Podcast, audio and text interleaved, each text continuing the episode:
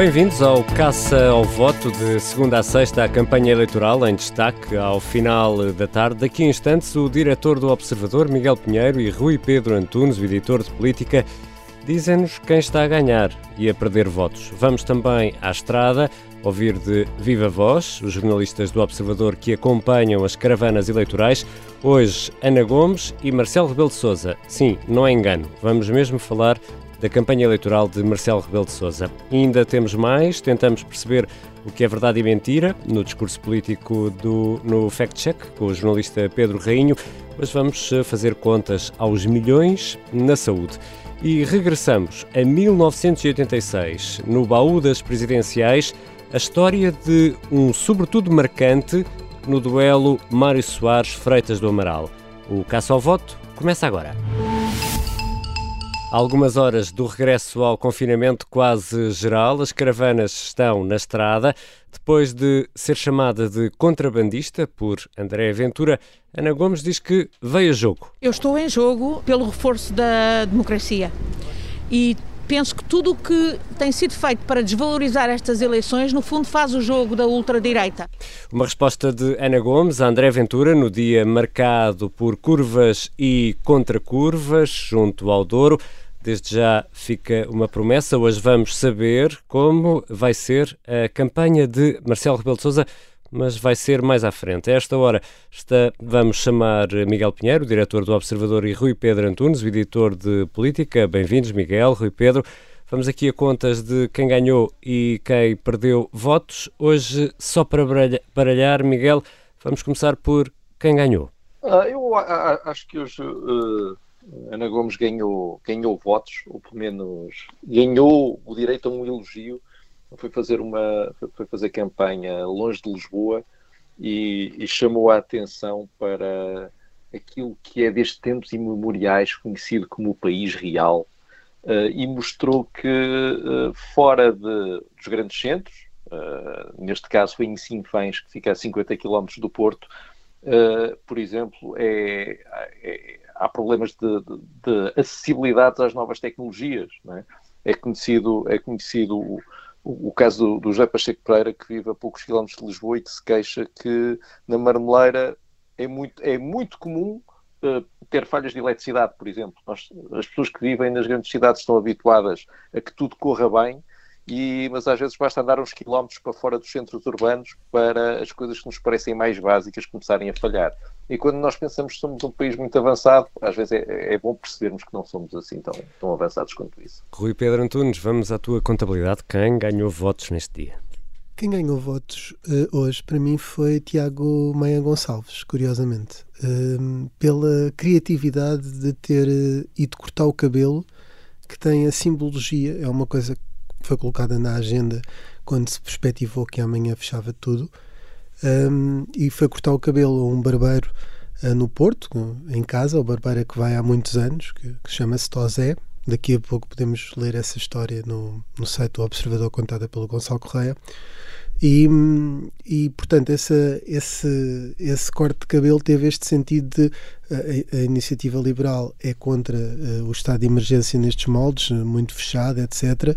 E é contra o confinamento geral de algumas de serviços, não é? Ele diz que são confinamento de, de, de pessoas e não de serviços, não, não se percebe muito bem o que isso quer dizer, mas mesmo assim, um, este tipo de frescura na campanha, ter alguma criatividade e, e essa, juntando essa simbologia de o, o barbeiro vai ter que fechar no dia seguinte e, portanto, era a última oportunidade que tinha para cortar o cabelo, sabe-se lá durante quanto tempo, pode ser 15 dias, pode ser um mês, pode ser mais do que isso, e nesse aspecto, para mim, foi Tiago Meia Gonçalves que ganhou votos, até porque anda lá pelo Porto. E ontem, até Rui Moreira, os dois sugeriram que o voto de Rui Moreira podia ir para ele e também muito, muitas pessoas do CDS que o rodearam. E, portanto, acho que quem está a ganhar votos é Tiago Meia Gonçalves. E quem perdeu votos, Miguel?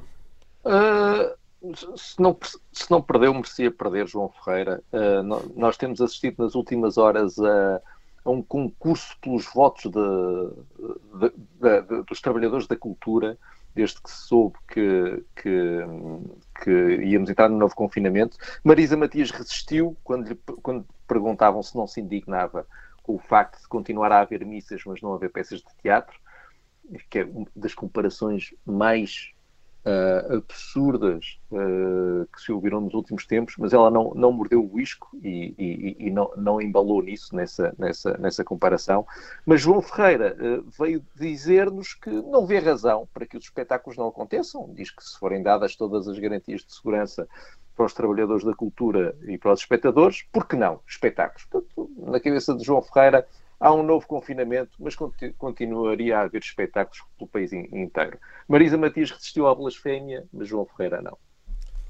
É um, e, e esse, essa declaração de João Ferreira tem um timing incrível, Miguel, porque uh, João Ferreira está a dizer que não compreende porque é que as igrejas ficam abertas e começa-se a ouvir o sino da igreja, as badaladas de um sino vigoroso. No que toca ao, ao funcionamento de, cerimónias religiosas, por exemplo, uh, não, não há razão para que elas não aconteçam, como não há razão para que outro tipo de atividades, nomeadamente culturais, uh, não há razão para que esses, essas atividades tenham de parar. Fica aqui é só este, esta graça deste sino que toca uh, em cima de há, um célebre, há um célebre editorial do Diário de Notícias a seguir a, a, a, umas eleições em que Mário Soares perdeu, que começava com a frase Deus não dorme. Rui Pedro. A minha referência era diferente. Lembrei-me logo porque os sinos dobram do Aminga. Né? vamos, vamos a quem perdeu votos, Rui Pedro. Quem perdeu votos uh, rapidamente, porque sei que temos sempre aí o, o controle do tempo. Sempre. Mas uh, julgo que é o segundo dia em que estou completamente trocado com o Miguel, em que a pessoa que ganha, acho que ontem pus a Ana Gomes a ganhar e, e o Miguel a perder, e hoje é ao contrário. Eu coloquei a Ana Gomes a perder votos um, André Ventura, eu acho também perdeu com, com aquele tipo de discurso, mas uh, já falámos sobre isso aqui na, na Rádio Observador. E, e, a minha escolha é Ana Gomes, uh, porque ont, ontem, já ao final do dia, na última ação, uh, esteve com, com Isabel Soares e voltou a puxar o um, o caso Ricardo Salgado e a história já era outra. Marcelo Rebelo de Sousa é uma referência do caso Monte Branco, em que Marcelo Rebelo de Sousa foi intermediário para dinheiro do Jornal Sol e depois escreveu no Jornal Sol. Enfim, uma grande confusão, mais uma vez, para vir, vir trazer o caso para a lama.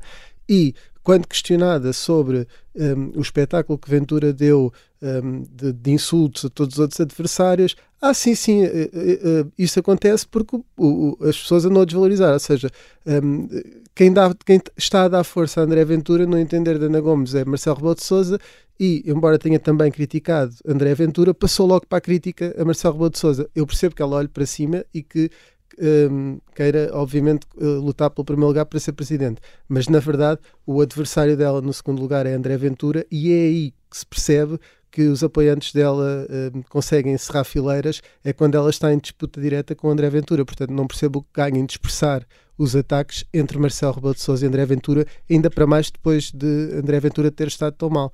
nesse aspecto, acho que Ana Gomes perdeu votos. Miguel Pinheiro, diretor do Observador, e Rui Pedro Antunes, o editor de Política. Já a seguir, vamos para a estrada.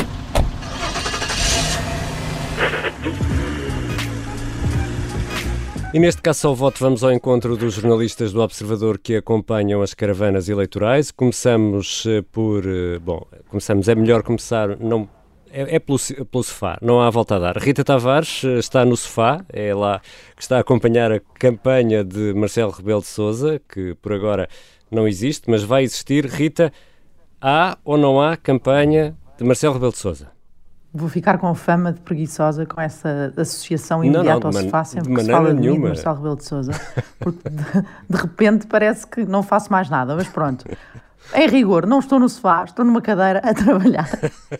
a trabalhar, até porque um, Marcelo Rebelo de Sousa não está na estrada, mas nós temos que continuar a fazer o nosso trabalho de esclarecimento dos eleitores, vá. Um, escrutínio dos candidatos e, de facto, estes últimos dias dos o testa não testa em Belém uh, deu aqui, deixou aqui algumas dúvidas sobre o que é que afinal uh, esta uh, nova situação de Marcelo Rebelo de Sousa que esteve em contacto com um caso positivo vai significar, porque ele está em um, vigilância uh, passiva, segundo, segundo um comunicado da Presidência da República, portanto, um, em princípio não poderá estar em grandes ajuntamentos. O que é que isso quer dizer? Nós fomos procurar saber um, e publicámos há pouco um texto uh, no Observador a dar conta de que Marcelo está a preparar-se para entrar a meio da campanha, portanto, agora na reta final, na próxima semana, que estes dias está a arrumar assuntos como Presidente da República, uh, depois deste decreto do estado de emergência. Amanhã também tem um encontro com a Presidente da Comissão Europeia, que vem cá uh, no âmbito da presidência portuguesa do Conselho da União Europeia, a Ursula von der Leyen está em, em Lisboa e Marcelo vai encontrar-se com ela. Portanto, ainda há aqui alguma agenda presidencial que, um, que se impõe e, portanto, uh, Marcelo está a empurrar mais para a próxima semana um, um, qualquer ação de campanha que possa ter. Uh, já temos nota de que as, prima a primeira, as primeiras vão de ser em Lisboa. Também uh, soubemos que enfim, de forma privada, que é uma, uma forma pouco eficaz, diria eu, de, de fazer campanha, mas também uh, deduzo que Marcelo Rebelo Sousa nesta altura não seja propriamente do que mais precisa dessa visibilidade, mas ontem, por exemplo, soubemos que o candidato foi, uh, nessa qualidade, visitar de repente, ao fim da tarde, um, um alfarrabista que vai fechar e que ele soube que ia fechar na zona da Trindade, em Lisboa. Portanto, uh, Marcelo vai fazendo as suas atividades, mas sem comunicação social. Uh, sabemos que nos próximos dias já não será bem assim, que haverá um, um ou outro evento. Uh, sim, estrada, não muita estrada, porque o que ele tem pela frente é alguns eventos em Lisboa, no Porto um, e depois também em Celurico. Que é onde vai uh, terminar uh, a campanha, onde tem raízes, onde está recenseado, portanto, apesar de ter pedido o voto antecipado, uh, Marcelo prepara-se e está a pensar, neste momento, votar mesmo no dia 24, portanto, não usar o voto antecipado e, e, ir votar a Celurico no dia 24 de janeiro, portanto, mesmo na data das presidenciais, e só depois disso virá para Lisboa para depois acompanhar na sua casa uh, a noite eleitoral. Uma forma pouco comum de vermos o candidato a acompanhar uma noite eleitoral, porque normalmente há setes de candidatura onde se junta o staff, coisa que Marcelo diz não ter nesta campanha, e de facto não estamos a verificar a existência de um staff à volta de, desta candidatura que para já é inexistente em termos uhum. de, de, iniciativas uh, visíveis. Uh, mas Marcelo vai uh, ficar em casa precisamente porque não tem sede de candidatura uh, e conseguimos descobrir apenas que se prepara também para repetir o mesmo palco para o discurso uh, da noite eleitoral, seja de Vitória, seja do que for, na, que será na Universidade, na Faculdade de Direito da Universidade de Lisboa, de tal como foi há cinco anos. E Rita, isto não é um sinal de desprezo pelas eleições? Tem sido uma crítica que tem vindo uh, das outras candidaturas, nomeadamente de Ana Gomes e de André Ventura. Um, Marcelo Rebelo de Sousa não parece muito incomodado uh, com isso, numa altura em que, um, enfim, a avaliação que, que, que, que fará uh, junto daqueles que, que lhe são mais próximos é que não, não é propriamente a visibilidade que ele terá nestas duas semanas que vai uh, definir o sentido de voto e que, um, e que os portugueses já saberão bem aquilo que ele, que ele quer para o país. Aliás, ele no último debate com todos, em que sofreu ataques de todos, de todos os seus adversários, uh, o debate televisivo na RTP, uh, ele não estava presente, estava por via, estava em videoconferência e, e, ele já dizia muito isso, que os, os, portugueses o conhecem e usava um bocadinho esse, esse conhecimento, essa experiência dos últimos cinco anos, essa proximidade que foi estabelecendo com os portugueses para garantir que não está a esconder nada, que os portugueses o conhecem e que aquilo que ele tem para fazer um, nos próximos cinco anos é exatamente aquilo que tem feito nos últimos cinco. Portanto, Rita. ser o tal fator uh, estabilizador e não instabilizador, como por exemplo Ana Gomes o tem acusado de ser. Rita Tavares, terminamos sempre esta ronda pelos jornalistas do Observador com uma contagem dos quilómetros já percorridos. No teu caso, eh, uma vez que estás, estás na cadeira, não estás no sofá, mas eh, quantas quantos baldes de pipocas já no sofá nesta campanha? Olha, eu posso armazenar pipocas esta semana e o que mais quiser, porque na próxima semana, se estiver mesmo na estrada e com restaurantes fechados, acho que vou precisar disso, ou então uso os recursos do Sr. Presidente da República, que é aqueles suplementos proteicos para aguentar mais tempo sem comer.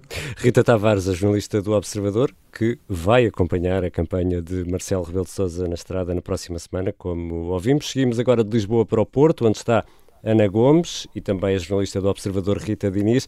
Rita, Ana Gomes fez hoje uma coisa que disse que não ia fazer, que era responder a André Ventura. É, exatamente, foi isso que verificámos hoje uh, ao final da manhã em Sinfães, no Distrito de Viseu, onde, onde estivemos toda a manhã. Uh, realmente o que tínhamos ouvido dizer da, da parte da candidatura de Ana Gomes, nomeadamente pela voz de de Paulo Pedroso, o diretor de campanha, que nos deu uma entrevista ao Observador há uns meses, era que a estratégia seria deixar André Ventura a falar sozinho. Mas de facto não, não foi isso que vimos, não foi de facto isso que vimos hoje, hoje de manhã, quando Ana Gomes eh, decidiu reagir às declarações de André Ventura de ontem à noite, que foram particularmente eh, inflamadas, num, num, discurso que fez em que insultou, digamos assim, os vários candidatos eh, presidenciais e, e, Ana Gomes decidiu mesmo fazê-lo. Portanto, a, a, a, pergunta dos jornalistas até foi nesse sentido, de se iria reagir ou não, se, se era melhor ficar em silêncio ou não. E Ana Gomes disse que eh, queria ir a jogo, portanto, está em jogo. E, e a, a, questão é que, para combater estas, esta ultradireita, como lhe chamou, não pode ser através da desvalorização. É preciso não só combater pelas ideias, como disse Marcelo Rebelo de Souza, mas, mas também de outras formas. E, portanto, a democracia não pode tolerar os intolerantes.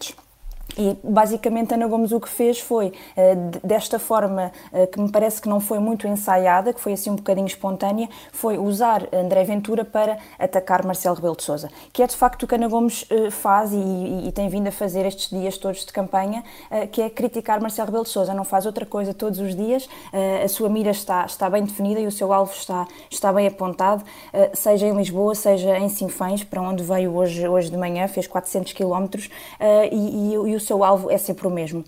E... As críticas foram muito claras hoje, não só uh, sobre a, a, regionalização e a descentralização. Disse que Marcelo Rebelo de Sousa não, não tinha vontade política uh, de, de, de, imprimir estas reformas, como também voltou a fazer a mesma crítica de sempre, que tem vindo a repetir nos últimos dias, que é o facto de Marcelo Rebelo de Sousa estar a ser displicente e estar a desvalorizar estas eleições e que isso sim uh, joga a favor desta ultradireita de André Ventura. E Rita Diniz, tendo em conta as limitações impostas pela situação sanitária, como é que está a correr eh, o contacto da candidata Ana Gomes com, com os eleitores? Como é que está a correr a, a campanha? Bom, uma campanha com estes constrangimentos não tem de facto muito contacto com os eleitores, ou seja, não tem muito contacto de rua com uh, pessoas de forma espontânea. O que, o que, tem acontecido são reuniões programadas, portanto, reuniões com. Uh, ontem foi com a comunidade intermunicipal em Santarém, hoje foi numa escola profissional de Sinfãs, depois nos bombeiros uh, de, também, também de Sinfãs. Portanto, são sempre reuniões que Ana Gomes tem, algumas à porta fechada, outras onde é permitida a presença dos jornalistas e depois Ana Gomes faz declarações aos jornalistas eh, à margem dessas visitas, onde faz o enquadramento de, das visitas, o objetivo das visitas e também fala sobre todos os temas da atualidade e todos os ataques que quer fazer aos seus adversários. Portanto, não há muito esse contacto de rua, eh, mas há, há estas visitas que, por enquanto, ainda não foram canceladas, mas o que nos têm dito é que vamos andar sempre aqui, eh, dia a dia, a ver e a decidir o que é que se pode manter e o que é que terá de ser cancelado. Uma coisa é certa, Ana Gomes diz que quer estar onde os portugueses que trabalham estão e, portanto, como há muitos portugueses que, apesar do, do confinamento uh, que vai começar amanhã, vão continuar a ter que se deslocar aos seus postos de trabalho, uh, a ideia é essa, é que Ana Gomes possa continuar a ir a esses locais, aos locais onde estão uh, portugueses a, a, trabalhar e a fazer o seu, o seu dia a dia. Depois, ao fim da tarde, às 18 horas, está sempre previsto um, um momento online, que é o momento digital da, da, da, campanha, onde, onde aparecem os notáveis, onde aparecem os apoiantes. Uh, aconteceu ontem com Isabel Soares, a mandatária da, da candidatura, uma sessão de, de Zoom uh, com Isabel Soares e Ana Gomes, e hoje está a decorrer, penso eu que ainda não terminou terminou com Manuel Alegre, Rui Tavares e Ana Gomes. E Rita, uh, hoje foi um dia de curvas e contra-curvas com vista para o Douro. Vamos aos quilómetros. Bom, uh, os quilómetros totais uh, vão já em 650 aproximadamente. Obrigado, Depois Rita. desta maratona até Sinfãs. Rita Obrigada. Diniz, a jornalista do Observador que está a acompanhar a caravana de Ana Gomes. Já a seguir o Fact Check, logo depois a história de um sobretudo verde que entrou na campanha eleitoral em 1986. Bem-vindo, Pedro Rainho, o coordenador de Fact Check do Observador. Olá, Ricardo. Hoje vamos uh, voltar aos milhões, aqueles milhões que uh, alegadamente foram pagos pelo Serviço Nacional de Saúde aos privados, isto na luta contra a Covid-19. Vamos olhar para uma frase de João Ferreira, Ora, o candidato diz que nos últimos meses, e isso foi público na semana passada, o Estado pagou 750 milhões de euros a unidades, a unidades privadas, para assegurarem respostas que o Serviço Nacional de Saúde não estava em condições de dar. Ora, João Ferreira referia-se a um relatório do Tribunal de Contas de 6 de janeiro, uh, e esse relatório fala de quê? De gastos públicos com bens e serviços no âmbito da pandemia. Mas o que é que está nesses, nesses contratos? Há compras de ventiladores, de máscaras, fatos de proteção, medicamentos, até trabalhos de construção civil. Enfim, nos 10 maiores contratos uh, que nós analisamos, uh, o mais caro, aquele mais oneroso para o Estado, é o de uma construtora que teve adjudicada uma obra no IPO de Coimbra. Para termos uma noção, são 21,5 milhões de euros. Portanto, um, Ricardo, uh, João Ferreira sugeria que os 750 milhões tinham ido para unidades privadas na área da saúde. Não foi, foi para serviços e bens que o Estado, que o Serviço Nacional de Saúde, de facto, não produz e de que não dispõe. Resumindo e concluindo, Pedro Rainho. A alegação está errada. Logo, o carimbo é vermelho. Queres carimbar tu? Vou fazer uso do carimbo vermelho. Vá, vamos a isso. Aqui vai ele. Já a seguir, um regresso ao passado. Vamos ao baú das presidenciais à história de um sobretudo.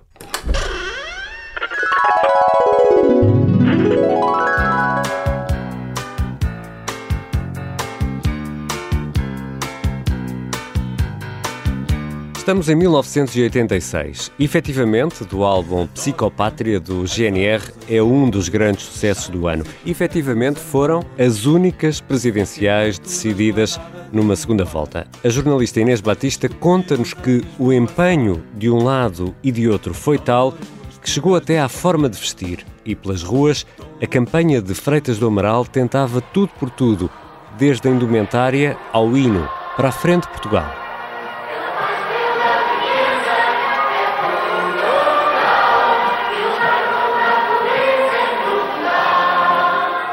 Com o país dividido ao meio, Mário Soares derrotava Freitas do Amaral na segunda volta em fevereiro de 1986. A campanha foi de tal forma aguerrida e mobilizadora que influenciou a moda. O fundador do CDS conseguiu um feito inédito num candidato às eleições presidenciais. Os apoiantes imitavam-no na forma de vestir.